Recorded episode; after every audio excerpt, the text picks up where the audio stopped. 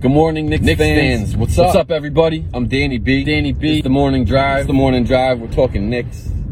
So we played the Sixers last night in Philly. No Embiid, no Harden. And 8 games into our young season, our dear coach finally makes a change.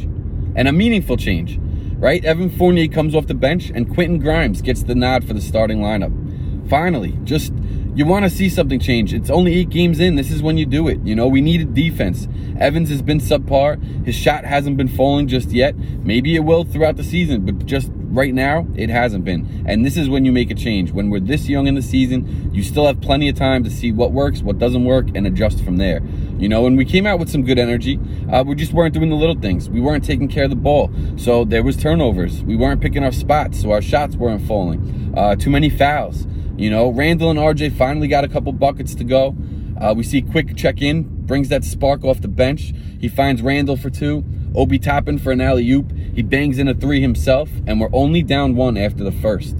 But the turnovers continue at the top of the second. You know, we do see Brunson finally get his shot falling after the first. He missed a handful of them, so that was good. He's moving the ball. He found RJ for 3. RJ hits another 3. Then Cam Reddish hits a 3. And let me tell you about Cam. Cam checked in here and immediately impacted the game, right? He drew an offensive foul. He's stealing the ball. He's blocking shots. He's pushing the ball. He's driving on the other end. He's hitting 3s, doing everything that you could ask for him and more. You know, if this is the Cam that we're going to get on a game-to-game basis, I'm here for him. I was never super high on Cam Reddish, but what he showed me last night, if you could do that consistently, you're going to be an asset to this team. You know, and it was just great. He took over that second quarter, really was a big proponent in us being up 5 at halftime, 58-53. Brunson, RJ, Randall, all with 13 points at this point in the game. And we come out in the third and we see iHart with a nice block, right? Leads to RJ running the court on the other side, putting 2 in. I love the chemistry between iHart and RJ. I feel like it's been growing game to game. It's only been getting better, and you see it here in the third, you know. We got stale, though. The ball stopped moving around. You know, Sixers, Maxi just starts putting on a clinic. He's hitting shots. He's slicing inside. And like I said, we got stale. The ball wasn't moving around. We only scored 16 points this quarter. And granted, Mitch went out with a sore knee, so we get some Sims minutes. But just shot was not falling. Couple Spain PNRs that we didn't connect on. Again, only 16 points in this quarter, and we're down 9 now as we go into the fourth. So we need something. Again, when we get stale, we need a spark. And what do we see? We see Randall and Obi start the fourth quarter together. Randall comes out, he hits a 3. We see Cam Reddish come into the game now, right? And the Sixers are putting up a fight, so they're keeping that cushion. But Cam comes in, and he impacts the game again immediately with his defense, and that defense leads to offense. So he's hitting shots now. Obi Toppin bangs in back-to-back 3s. Little redemption from the other night when he missed those 2 late in the game.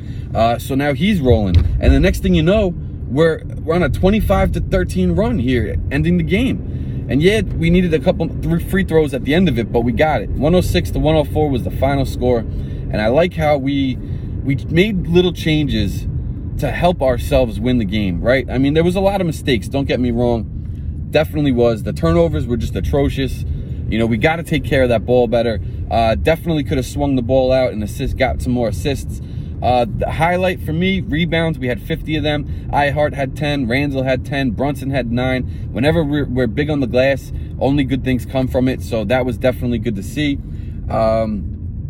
Scoring was pretty even-keeled, you know, across the board. 5 guys in double digits. You love seeing that. Cam Reddish. Bill Pito said it after the game, right? He said maybe Cam Reddish could be that 5th starter for the Knicks. Just maybe it could work. And, you know, I'm thinking about it, right? I let it marinate, and he's right. And like I said earlier, I've never been super high on Cam, but what he brought to the game last night impacted the game in a very positive way.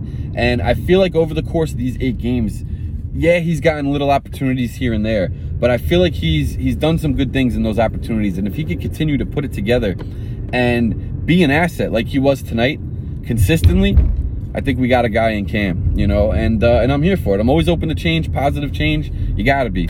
So we got the Celtics up next. It doesn't stop tonight, 7:30, the second of a back-to-back.